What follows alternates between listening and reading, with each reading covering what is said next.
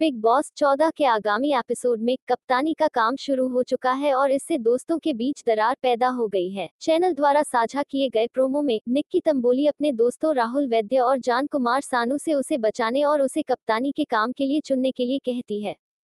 निक्की तंबोली को यह कहते हुए देखा जाता है कि कम से कम अन्य प्रतियोगियों के दोस्त उनके रूप में नकली नहीं है। जान कुमार सानू यह सुनकर क्रोधित हो जाता है। कैप्टेंसी पे बात आए तो दोस्ती पे सवालिया निशान दिया। निक्की तंबोली दूसरी तरफ़ से पवित्रा पुनिया से बात करती है।